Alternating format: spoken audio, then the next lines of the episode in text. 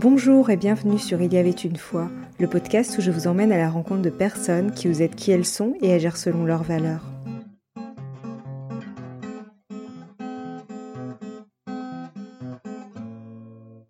Bonjour chers auditeurs, nous partons à la rencontre d'une personne que je suis sur les réseaux sociaux depuis un certain temps. J'ai le plaisir d'accueillir Elodie Crépel, accompagnante, autrice et conférencière, spécialiste de l'hypersensibilité et de la douance, dans cet épisode, Elodie va partager avec nous son univers et sa vision du monde. Alors pour commencer, si tu avais un mot pour te définir, ce serait lequel? Ah, alors, euh, moi j'aurais bien du mal à, trouver un mot pour me définir, mais euh, je pense que si je demandais aux personnes qui sont les plus proches de moi, euh, il y aurait plusieurs mots certainement, selon leur personnalité et leur propre prisme, encore une fois. Je pense que énergie reviendrait le plus dans le sens où même je suis tout le temps en mouvement. Je suis très énergique depuis toute petite. Et même quand je suis épuisée, je fais toujours mille choses et je garde cette énergie. Et en même temps, euh, les gens qui me fréquentent et qui sont là physiquement avec moi la ressentent également. Que ça soit positif ou moins positif. Mais voilà, je, je déborde d'énergie. Je pense que ça serait ça. Pour tout, tout le temps. Et est-ce qu'il y a eu un événement qui a déclenché ta passion pour l'hypersensibilité et la douance?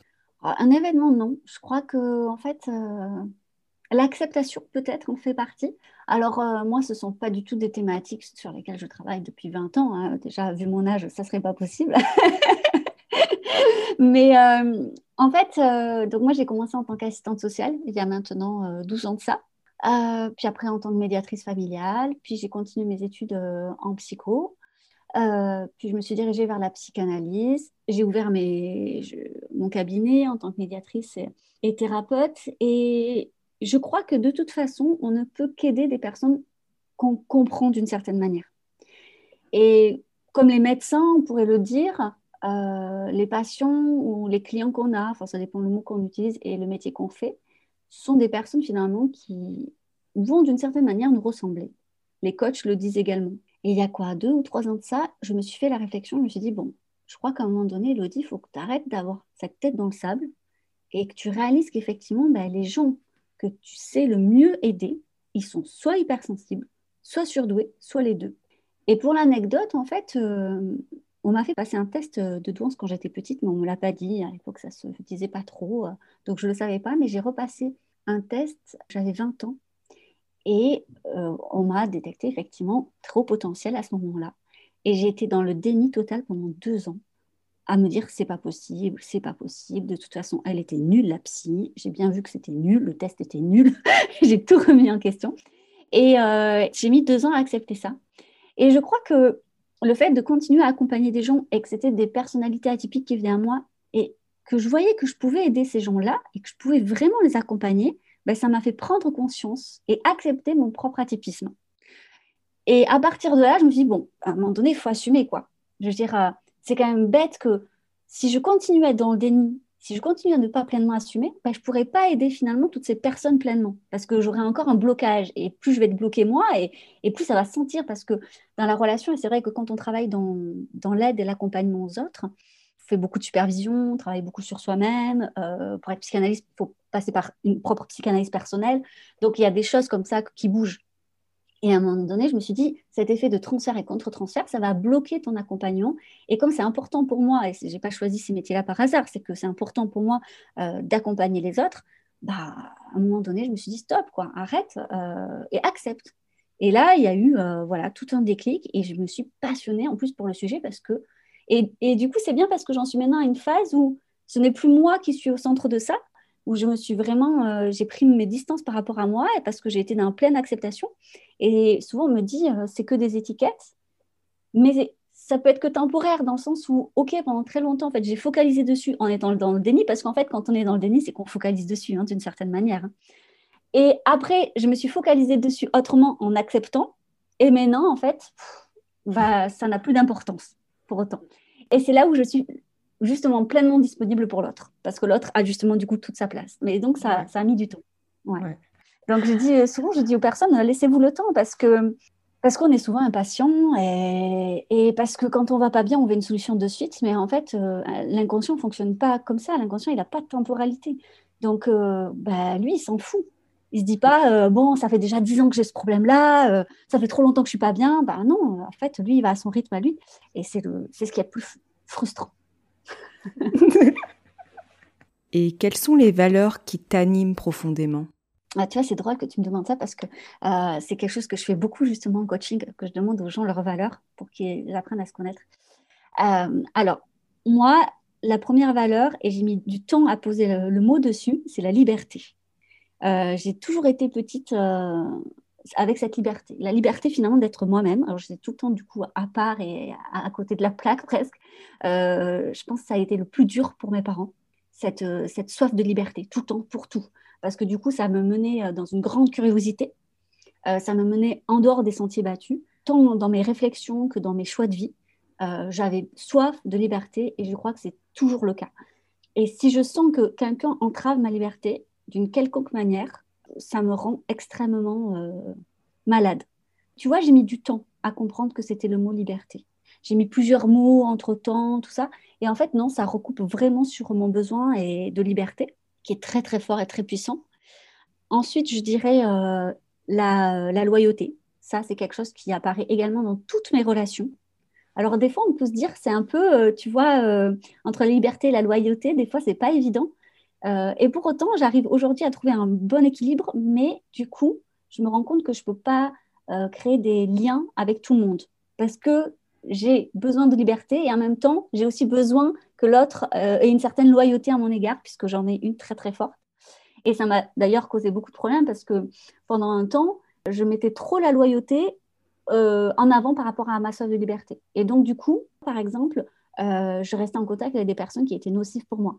Parce que par souci de loyauté, je ne voulais pas couper les ponts, parce que c'était trop important. Alors même que ces personnes-là entravaient ma liberté. Donc, c'était intéressant de travailler là-dessus parce que ça m'a permis de trouver le juste équilibre dans mes relations et de me rendre compte que bah, je ne pouvais pas euh, être en relation avec tout le monde. C'est comme ça. Je ne peux pas être amie avec tout le monde et tout le monde ne peut pas.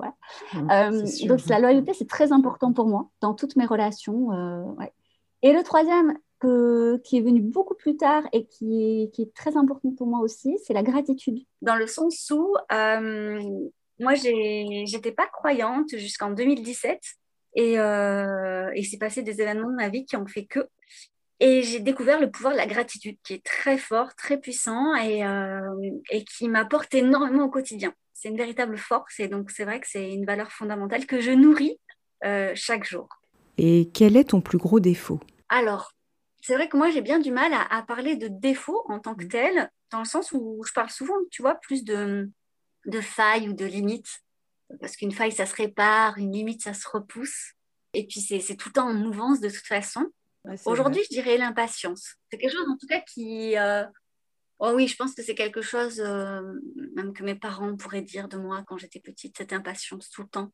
Alors, les gens, tu vois, qui ne me connaissent pas, auraient pu dire l'exigence, mais c'est mal me connaître. Parce que c'est vraiment ce côté euh, de rapidité, en fait. C'est-à-dire que j'ai besoin de faire les choses aussi vite que je les pense, ce qui est impossible. Et, du coup, euh, c'est non pas que j'ai envie en, fait d'accélérer le temps, pas du tout. Euh, je sais aussi prendre le temps de faire les choses, mais j'ai tout le temps mille projets, euh, mille perspectives, mille évolutions possibles. Et des fois, j'aimerais effectivement avoir mille vies en une. Du coup, comme je sais que c'est possible, eh ben, je me dis, ben, autant le faire, comme ça, je passe à la suivante. Et des fois, cette impatience, peut générer. Alors, moi, j'ai réussi, je pense, à la, à la m'adouer à un certain moment. Je pense qu'avec la fatigue ou des fois le ras-le-bol de certaines semaines, de, ça, peut être compliqué. Mais je pense que c'est plus compliqué pour mes proches parce que euh, du coup, ils ont toujours la sensation euh, que j'en fais trop, que je vais trop vite, que je me pose pas. Mais c'est pas une sensation que moi j'ai, en tout cas. Mais je pense que c'est effectivement, on pourrait le voir comme un défaut. Parce que euh, parfois, je pense que j'utilise trop d'énergie pour contrer cette impatience, ou pour l'accompagner en tout cas. Et est-ce que tu as réussi à en faire une force de cette impatience? Alors elle peut l'être, oui, euh, parce que justement, elle me pousse à, réaliser plein de choses. Euh, je pense vraiment que ça peut être une force. En tout cas, c'est pour ça que ce que je te disais, que c'est pour moi, je le, je la ressens pas parce que en fait j'en rigole maintenant parfois quand j'en parle avec des amis ou avec mon mari je me dis bon ben voilà c'est parce que je suis encore trop impatient mais du coup c'est gargarisant. Presque je, pense qu'il y a une sorte d'addiction à cette impatience. D'ailleurs souvent je dis ça hein, quand il y a quelque chose en nous qu'on n'arrive pas à changer c'est que ça nous apporte aussi du positif. Même si bon on, on voit bien tout le négatif que ça nous apporte si ça nous apportait que du négatif, on le changerait. Il y a plein de choses qui nous apportent que du négatif qu'on change. Donc là, je pense qu'il y a euh, une sorte d'addiction à cette impatience parce que elle génère, bah, tu vois, cette énergie permanente en moi, en fait. Ce besoin de bouger, elle alimente. Elle est, elle est un des moteurs aussi. Donc, euh, donc je pense que j'en fais quelque chose aussi de positif, oui. Parce que, euh, oui, parce qu'elle me stimule mon impatience à toujours, à toujours faire, à, toujours y croire, à toujours être, en fait, une force active. Et quelle est ta plus belle qualité? Donc, je ne sais pas trop. Là, je dirais la résilience. Je pense que j'ai une grande, grande force de résilience, une grande capacité de rebond, euh, qu'importe les, situations. J'ai vraiment pas eu une enfance facile, voire vraiment avec beaucoup de violence, très difficile. Et euh, j'ai su rebondir. Je suis tombée sur des personnes aussi horribles qui ont vraiment voulu me détruire et j'ai rebondi j'ai toujours trouvé cette force, tu vois, de, rebondir et d'essayer à chaque fois de, voir le positif, le beau euh, dans chaque chose, dans chaque situation. D'ailleurs, euh, c'est justement un de mes tatouages que j'ai. Hein. C'est vraiment se dire que bah, quoi qu'il se passe, en fait, je vais rebondir. Je le sais, c'est vraiment ancré en moi, en fait, à tous les sens du terme, du coup. Euh, et je pense que ça peut être aussi une qualité pour les autres, parce que je pense que les gens savent qu'ils peuvent compter sur moi. Et en plus, comme je suis loyale, c'est tout bénef. Si je reprends un peu tes propos, en fait, en quelque sorte, cette capacité de résilience te permet de te, de te dire, en fait, quoi qu'il arrive, le bateau ne va pas sombrer. Oui, je pense qu'au fond de moi, je sais qu'il y a très très peu de choses qui pourraient me faire sombrer, effectivement. Alors, ça ne veut pas dire que, que parfois c'est pas dur. Euh, non, je vis des fois des choses comme tout le monde euh, extrêmement douloureuses. Je, ça ne veut pas dire que je souffre pas non plus. je peux ressentir la souffrance. Mais euh, je crois que j'ai cette confiance quand même en moi et en, ma, en mes capacités de me dire qu'importe le temps que ça va prendre, et donc là encore une fois, tu vois, c'est d'accompagner cette impatience parfois de vouloir rebondir vite, mais c'est pas possible. Mais qu'importe le temps, ça va aller. Du coup, euh, je pense que ça fait de moi une éternelle optimiste. c'est bien. Après, hein, pour certaines personnes, je pense qu'il y a vraiment ce côté euh, non mais elle réalise pas, voilà. Euh, puis en plus, tu sais, comme je suis vraiment une grande hypersensible, moi, moi je verbalise beaucoup. Donc, je peux avoir vraiment des mots ou des émotions extrêmement fortes. Et donc, pour des personnes qui ne me connaissent pas, euh, du coup, ça peut. Je, me rappelle, une fois, j'avais parlé justement à un psy que je ne connaissais pas encore. Et, euh, et je pense qu'il aurait pu mettre sous traitement, tu vois. Parce que justement, je pense que c'est ma façon à moi euh, d'extérioriser, d'expulser, c'est parfois d'exprimer les choses avec beaucoup de virulence euh, pas dans la violence, euh, jamais, ça c'est vraiment, ça ne me correspond pas, mais, mais dans les termes employés, dans les mots que je vais choisir, euh, qui vont être très forts, très percutants en fait. parce que c'est comme ça que je les vis à l'instant T. Mais une fois qu'ils sont sortis, une fois qu'ils sont exprimés, ça va mieux. donc, donc il y, y, a cette intensité en fait, effectivement. Et donc, cette résilience, elle a autant d'intensité. Et quel est le sens profond de ce que tu fais? Dans mon métier, dans la vie oui, dans la vie en général. Euh, je, suis convaincue que chaque personne a une place particulière euh, dans, ce monde, qu'il y a plein de choses qui ne s'expliquent pas et dont on n'a pas les réponses. Euh, j'ai passé des années, quand j'étais surtout enfant et ado, à essayer de chercher des réponses. Aujourd'hui, je suis plus du tout dans cette quête-là. j'ai compris qu'il y aura, en tout cas, que j'aurai pas les réponses. peut-être un jour, je ne sais pas, ou peut-être jamais, mais j'ai accepté ça. Mais je ressens au plus profond de moi en tout cas, le besoin de croire, peut-être que c'est ça, euh, qu'il y a un, sens à chaque chose euh, qui nous dépasse, que nos cerveaux d'humains euh, ne peuvent pas comprendre. Mais je pense que c'est important, en tout cas pour moi, de faire le moins de mal possible, à tout point de vue. Que ce soit à la planète, aux animaux, aux êtres humains. Je sais qu'on ne peut pas être parfait, je sais que c'est pour ça que je dis euh, ne pas faire le bien parce que c'est trop grand, c'est trop beau, c'est un trop grand idéal, mais peut-être le moins de mal possible. Déjà, ça serait déjà énorme. Euh, du coup, ça veut dire, je pense, être responsable, responsable de ses actes, responsable des mots, responsable de ses pensées aussi, de tout ce qu'on va engendrer. Je pense que si chacun prend sa part de responsabilité, de ce qu'il peut prendre, à la hauteur de ce qu'il peut prendre à un moment T de sa vie, parce que ça aussi, ça évolue beaucoup, je pense que ça serait déjà énorme. Et de comprendre les impacts. Tu sais, cet effet papillon, ce battement d'aile, en fait, qui a des conséquences sur tout. C'est-à-dire que là, ce qu'on fait à ce moment-là précis, chaque mot que je pèse dans ce podcast, qui sera peut-être un jour écouté, et ainsi de suite, enfin, tu vois, ça a toujours de l'importance. Alors, euh, quand je dis ça, on a l'impression que tout est grave et que tout est lourd et tout, tu vois, dans la vie. Mais, euh, mais je pense que, oui, euh, il faut prendre la mesure, en tout cas la pleine mesure de, de nos responsabilités à chacun et à chacune dans les choix qu'on fait, dans les mots qu'on choisit, dans les relations qu'on a. Et après, de faire du mieux qu'on peut. Et j'essaye de faire ça dans mon quotidien, que ce soit personnel comme professionnel. Euh, sans me mettre euh, forcément la pression. Tu vois, j'ai pas de pression de réussite ou quoi, hein. mais voilà, si je fais le moins de mal possible et que j'essaye d'être responsable de tout ce que je fais, en prenant en considération que chaque chose que je fais a un impact et donc potentiellement une importance, que ça mhm. soit finalement aussi positivement, mhm. eh bien, je trouve ça déjà énorme. Oui, c'est vrai. voilà. Et que fais-tu pour entretenir la flamme à l'intérieur de toi? Alors ça, c'est compliqué parce qu'en fait, je crois qu'elle est de manière innée. Vraiment, c'est, tu vois, ça rejoint un peu ce que je te disais sur la résilience. Euh, j'ai toujours la sensation qu'il y a cette flamme tout le temps, que va être difficile de l'éteindre. Cependant, des fois, euh, comme n'importe quel feu, euh, bah, les flammes, elles sont toutes petites. Mm. et, et, je pense que là, ma force, c'est justement de, de demander de l'aide, de savoir demander de l'aide, de savoir justement dire stop, de savoir demander aux gens ce dont j'ai besoin et, de bien m'entourer. Et donc de connaître bien mes besoins. C'est, ça, c'est primordial. Depuis que j'ai pris conscience de ça il y a quelques années et que mon entourage est respectueux, bienveillant, euh, attentif aussi à mon égard, et des personnes qui m'aiment pour ce que je suis, en fait, euh, totalement pour ce que je suis, ça, ça alimente le feu sans cesse. Euh, mmh. parce, que, parce que je, suis comme tout le monde.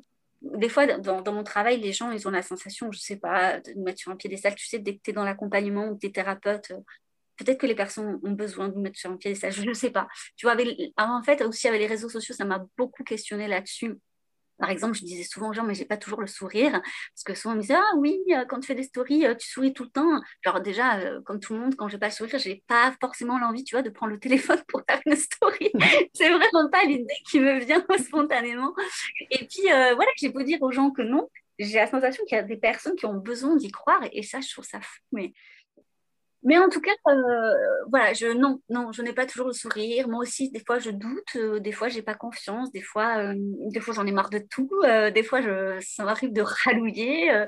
et l'entourage fait toute la différence. Je sais ce que c'est d'être mal entouré, d'être entouré de personnes qui nous jugent, où on a la sensation de n'être jamais à la bonne place, que quoi qu'on dise ou quoi qu'on fasse, ça ne fonctionne pas, que bah, de se dire finalement, mais c'est quand même, c'est moi le problème.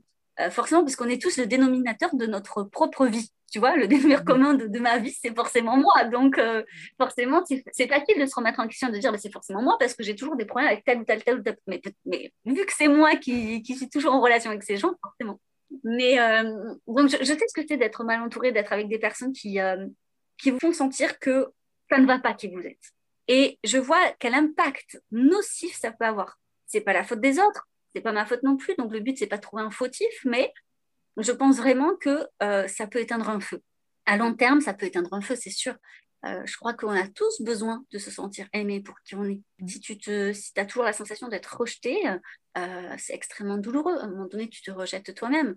Et, et là, tu éteins le feu. Tu vois, tu, tu es en train de, ouais, tu es en train de jeter un seau d'eau dans ton feu, quoi donc, je, crois que vraiment, là, depuis ces quelques années, bon, déjà, et voilà, j'ai la chance d'être euh, mariée à mon meilleur ami, à la personne voilà, que j'aime le plus au monde. Et, ça, c'est. On grandit ensemble, on évolue ensemble depuis plus de 18 ans maintenant avec Alexis.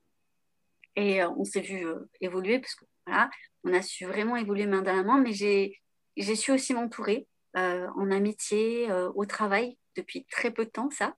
mais c'est une force incroyable. C'est une force parce que c'est justement ces personnes-là, quand le feu, il reste que des braises, qui vont souffler dessus, tu vois, pour, euh, pour allumer la flamme. Et c'est ce que te donne aussi l'envie de leur aider dans leur propre feu également, quoi. Et donc, vous savez, un beau feu de joie. Un beau feu de joie, oui. Et alors, si tu avais une baguette magique pour faire évoluer quelque chose, ce serait quoi? Alors, tu vois, c'est drôle, hein, euh, parce qu'on en parlait, bah, tu sais, avec tout ce qui se passe euh, dans l'actualité, il y en aurait des choses à dire. Et euh, j'en parlais avec bah, justement un ami à moi il n'y a pas très longtemps. Et je disais, je pense que le fléau de ce monde, c'est l'ego. Vraiment. On aurait tous moins d'ego, il y aurait moins de problèmes. Mm. tu vois, ce, truc de vouloir plus, de se sentir toujours personnellement attaqué, euh, euh, de se sentir toujours en compétition, euh, de toujours vouloir plus que l'autre, de se comparer sans cesse. De... Parce que voilà, je pense que même, tu vois, quand tu vois toutes les problématiques économiques, sociales, politiques de, ce monde, ce sont des problèmes d'ego, ni plus ni moins. Ce sont des, des, des personnes qui ont des égos blessés ou écrasés et qui veulent maintenant, qui ont besoin de se prouver des choses. Mais du coup, quitte à faire du mal aux autres, en fait, encore une fois. Donc, euh, si on avait tous moins d'ego, certainement, tu vois, ben, euh, on se porterait certainement tous mieux. Je pense que ça amènerait plus de solidarité. On verrait plus l'autre, en fait. Mm. Parce que le problème de l'ego, c'est que ben, du coup, on est égocentré et que ce sont ses propres besoins euh, qui passent en premier parce que c'est une question de survie, en fait, pour l'ego. Mm. il a toujours, en fait, l'ego, le problème de l'ego, c'est qu'il a toujours besoin d'être nourri. Il a toujours faim. C'est, il est insatiable, en fait. Mm. Et, euh, et chez tout le monde pareil, hein. c'est pour ça que je, je moi j'y réfléchis aussi beaucoup pour moi. Qu'est-ce qui me pousse à faire ça? Qu'est-ce qui... Euh, c'est, euh, et, c'est terrible parce qu'en fait, l'ego t'empêche de le remettre en question. Puisque justement, tu vois, c'est un peu le cercle vicieux. Donc, c'est extrêmement douloureux parce qu'en fait, lui, il te fait croire, l'ego, que si tu penses pas à lui, tu vas mourir. Tu vois, d'une certaine façon. Voilà, je parle en, en, psychanalyse parce que pour moi, ça me passionne la psychanalyse, mais, mais c'est vraiment ça. C'est-à-dire qu'en fait, à un moment donné, euh, c'est très compliqué euh, de travailler sur ça. Euh, c'est presque impossible. Et pour autant, voilà, si tu me demandes si j'avais une baguette magique, ben, ça serait ça. Juste pour voir si effectivement ça pourrait fonctionner ou pas. ce serait pas mal si on pouvait le faire. oui. oui, oui. Et toi, ça serait quoi? Hmm? Ben, ben, en fait, je te rejoins. Euh, tes propos font vraiment écho avec une réflexion que j'ai eue il y a quelques années. Euh, donc moi j'ai évolué dans le milieu juridique, j'étais avocate et puis après j'ai travaillé en entreprise et je m'occupais de pas mal de contentieux. Et quand tu regardes en fait euh, ce qui se cache, quand tu regardes un petit peu ce qui se cache derrière quasiment tout contentieux, bah il y a de l'ego et que ce soit des contentieux entre particuliers ou des contentieux entre entreprises, parce qu'au sein des entreprises, ben, il y a des humains, et qui dit humain dit égaux. Et souvent, je voyais, surtout pour les dossiers les plus fragiles, où on avait franchement euh, peu d'arguments pour, euh, pour, euh, pour convaincre le juge, c'est que les gens, en fait, se, prêtaient au jeu et étaient prêts à soulever les arguments, parfois les, même les plus farfelus, en fait pour prouver par A et par B que l'autre partie avait tort et que en fait elle avait raison. Et parfois même à attirer la couverture vers elle pour obtenir le maximum, euh, voilà, le maximum de choses euh, de la partie adverse. Et, euh, et, en fait, je me disais, et ça c'est la réflexion que j'ai eue avec moi-même, je me suis dit, mais en fait, j'alimente ça en plus. Donc déjà, je me sentais pas en phase avec ça, mais en plus, j'alimentais ça par mon métier, puisque bah, je cherchais les arguments pour défendre, euh, ben, défendre la partie que je représentais. Et, euh, et c'est vrai que je me disais, ce serait tellement plus simple de se retrouver autour d'une table et de lâcher les armes et de, de trouver euh, un terrain d'entente. Et, et d'ailleurs, c'est la raison pour laquelle j'ai voulu me réorienter dans la médiation, parce que j'avais dans l'idée ben d'encourager les gens à trouver des solutions amiables plutôt que de se soumettre en quelque sorte à la décision d'un juge. Et en fait, j'ai abandonné, euh, j'ai abandonné cette piste parce que je me suis rendu compte que je ne supportais plus en fait les conflits. Euh, cette, euh, en quelque sorte, cette guerre d'ego, en fait, parce que chaque partie, en fait, veut tirer la couverture vers elle et, prouver par A et par B que l'autre a, totalement tort et que elle, elle a totalement raison. Et c'est vrai que ça, j'avoue, je, je le supportais plus à la fin. Mais en médiation familiale, c'est la même chose. Je me rends compte souvent, on dit euh, quand on s'aime, euh, rien ne compte, et puis euh, quand on s'aime plus, on compte tout. C'est le moindre centimètre tout dans le cas des séparations. Et donc, c'est vrai que moi, je l'ai beaucoup vu. voilà, les gens disaient, mais moi, je suis blessée. Et en fait, en fait, en médiation, c'est le, le, travail du médiateur, c'est juste en fait que chacun puisse écouter. Parce que du moment où toi, tu te sens pleinement écouté dans tes propres blessures, Ok, tu peux écouter l'autre en fait. C'est ça. Et, tout le monde est blessé en fait, c'est là où on se rend compte. Mais on n'arrive pas à légitimer les autres parce qu'on veut toujours être, avoir, enfin, qu'on reconnaisse que c'est nous qui avons été le plus blessés. C'est ça. tu sais, dans la situation. Et tu as une sorte de compétition. Ouais. Ah, c'est ça, exactement. Mais tu le vois, mais dans tout, hein, c'est vrai. Oui, mais alors moi plus, alors moi si. et euh, en fait, c'est ça, on, est les uns contre les autres. Et euh, ben, justement, en médiation, hein, quand on travaille dans, au couple, on leur dit, mais en fait, vous êtes la même équipe. Donc, si, si, en fait, il y en a un qui gagne, l'autre perd. C'est comme marquer contre son propre camp. Donc, arrêtez de, de, vouloir en fait, être l'un dans la même équipe. tu vois? Donc, euh, bah, essayez de jouer ensemble, du coup.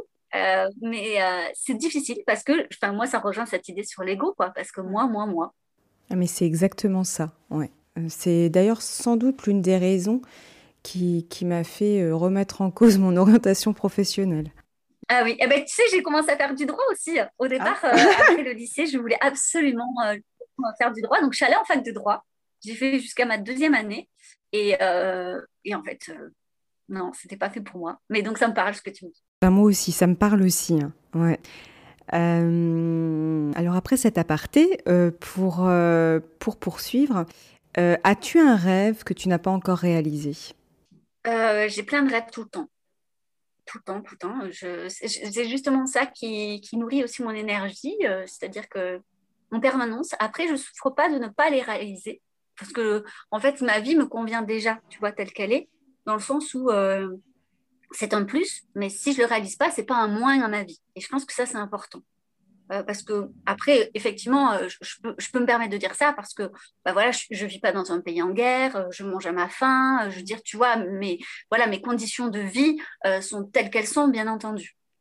Et il y a peu, je t'aurais dit justement de l'expatriation me faisait rêver. Et puis on est parti, là, on vit en mode nomade depuis quelques mois en Écosse avec ma famille.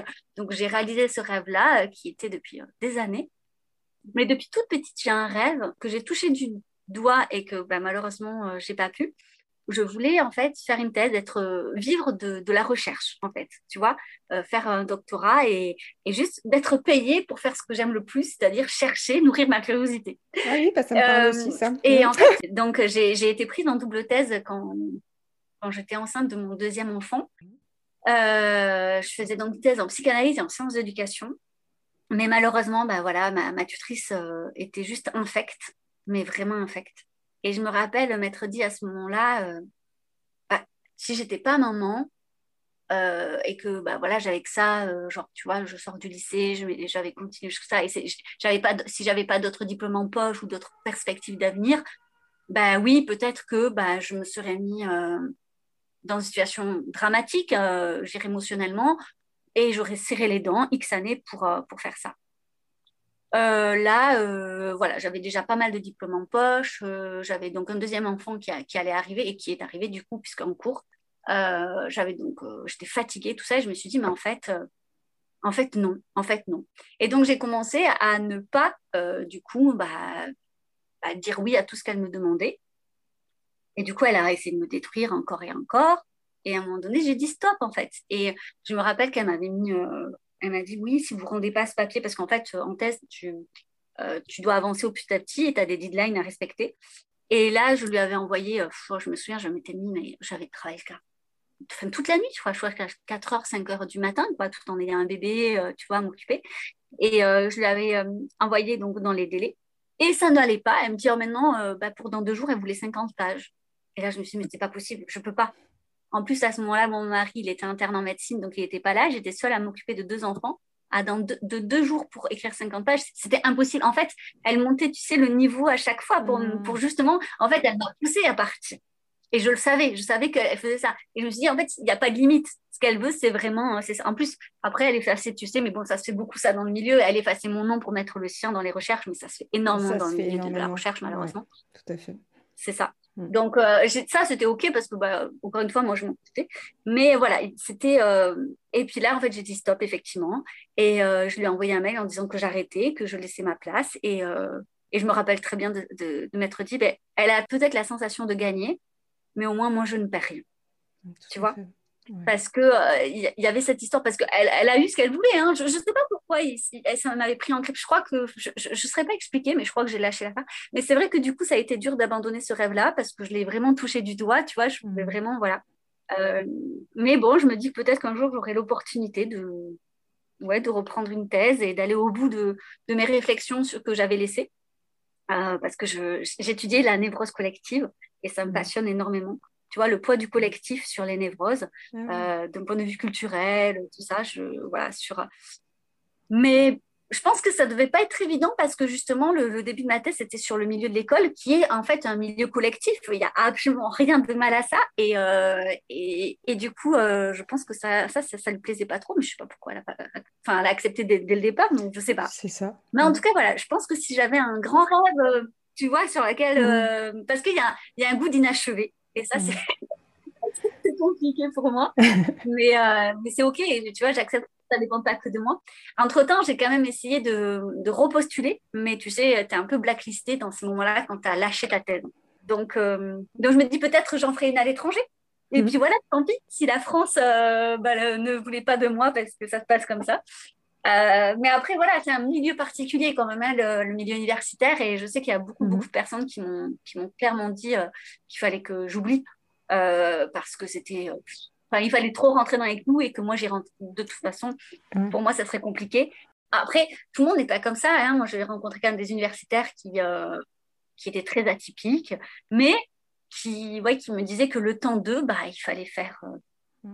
fallait raser les murs et après tu pouvais te le permettre mais après et c'est vrai que bah, moi là où j'en suis dans mon épanouissement personnel je ne vais pas raser les murs non parce que j'ai tu vois ça, ça, ça, me tirer une balle dans le pied tu vois, d'une certaine manière. Mais bon, voilà, j'y crois encore. Je me dis peut-être qu'un jour, j'aurai cette opportunité de nouveau, du coup. Euh, ou sinon, bah, tant pis, c'est pas grave. Hein, je, je, crois que j'ai réalisé plein d'autres rêves et puis j'en ai d'autres en stock. voilà. Et pour terminer, quel message aurais-tu envie qu'on retienne de toi? Oh, Alors, cette question, je t'avoue que je sèche un peu. euh, ce que les gens ont envie de retenir tu vois, peut-être que ça ne sera pas forcément positif, mais je me dis que ça ne m'appartient pas. Et, euh, et voilà, en fait. S'ils ont besoin de retenir quelque chose de, pas forcément positif, c'est que bah, ça répond à leurs besoins. Et voilà. Enfin, moi, je me dis que je n'ai pas d'impact sur ça. En tout cas, avec tout le travail que j'ai fait sur moi-même, aujourd'hui, j'en viens à me dire euh, que ça ne me regarde pas. ce qu'ils veulent. C'est dont ils ont besoin. Voilà. Après, les gens que j'aime, bah, c'est un peu différent, bien sûr. Euh, j'aimerais qu'ils se disent que qu'ils ont eu de la chance de partager un bout de vie euh, avec moi, comme moi j'ai de la chance d'avoir partagé un bout de vie avec, avec eux. Voilà. Merci Elodie. Merci à toi. C'est plutôt pour me permettre de m'exprimer sur moi, donc euh, c'est plutôt chouette aussi. Chers auditeurs, je vous donne rendez-vous la semaine prochaine avec Elodie Crépel qui nous parlera de la douance, un de ses thèmes de prédilection. À bientôt.